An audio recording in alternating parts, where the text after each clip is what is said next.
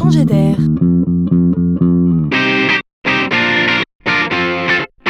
C'est la chronique de Laurent Collen. Maman, maman, euh, tu sais quoi? Eh ben, quand je serai grand, je serai chanteur. Je ferai de la musique, je vais inventer plein de chansons. Oh, bah, c'est une bonne idée, mon chéri. Mais tu sais, il faudrait quand même prendre des cours de musique. Le solfège et la pratique d'un instrument, ça ne s'invente pas. Ah, pff, n'importe quoi. Je recourrais à l'intelligence artificielle. Pas besoin d'apprendre les notes et de me faire mal aux doigts. Sale gosse, aurait-on envie de rétorquer.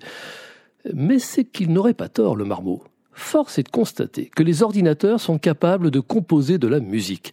La chanteuse et comédienne Taryn Southern a même sorti un album tout ainsi composé. Il a pour titre I Am AI, alors AI pour intelligence artificielle.